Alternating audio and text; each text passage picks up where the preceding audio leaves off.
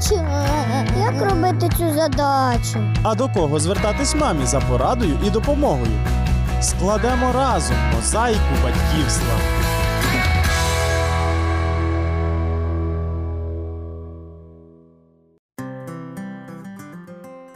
Вітаю! Мене звати Олена, і до вашої уваги програма про дітей. Мамо, це для тебе.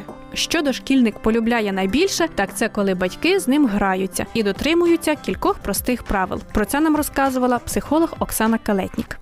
Важливе е, значення для е, дитини має правильно і своєчасно підібрана іграшка, враховуючи вікові індивідуальні особливості. Але не менше значення має увага і час, який приділяють батьки своїм дітям, граючись. І перед багатьма батьками стоїть запитання, чи гратися батькам із дітьми цією іграшкою, чи можливо залишити цю іграшку, щоб дитина гралася сама. Потрібно і те, і друге. Тобто батьки як провідник до цієї іграшки в пізнанні світу. Граючись із дитиною або спостерігаючи за її грою, важливо пам'ятати кілька нескладних рекомендацій. По-перше, під час гри дитині має бути цікаво.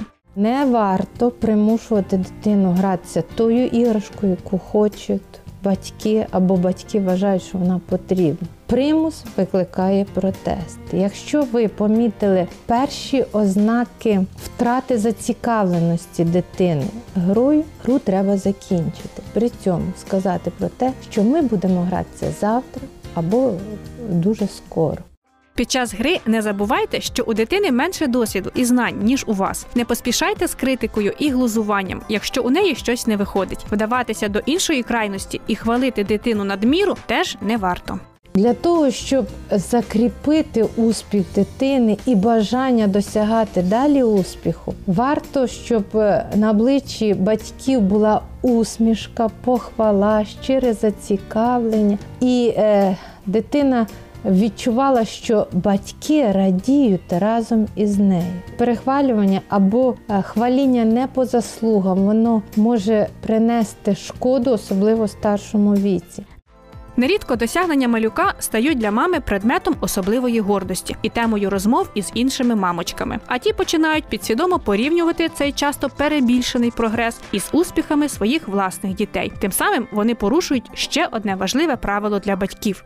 Порівнювати дитину і це проговорювати дитину з іншими дітьми категорично забороняється. Не можна говорити, чому Василько може це зробити, а ти цього зробити не можеш. Чому? Тому що ваша дитина, можливо, не вміє робити те, що Василько, але вона вміє щось інше робити. І е, тому важливо не порівнювати дитину з іншими дітьми, а порівнювати з її досягненням. Сьогодні ти зробив краще, ніж вчора. Гра повинна насамперед приносити дитині задоволення, розвивати її творчі здібності, ініціативу, а також вчити її підпорядковувати свої бажання правилам гри. І нарешті гра це ще й чудова можливість привчити дитину до порядку. Іграшками не тільки граються, іграшки і прибирають. Коли дитина вчиться прибирати іграшки, у неї йде розвиток знову дрібної моторики, тому що кожна іграшка має свою поверхність. Крім того, дитина вчиться до порядку, вчиться завершати дії. Вона бере іграшку, грається і кладе іграшку на своє місце. Наостанок дозвольте згадати ще одне правило гри з дітьми і, взагалі, поведінки з дітьми. Антон Павлович Чехов сформулював його так: діти святі і чисті, не можна робити їх іграшкою свого настрою.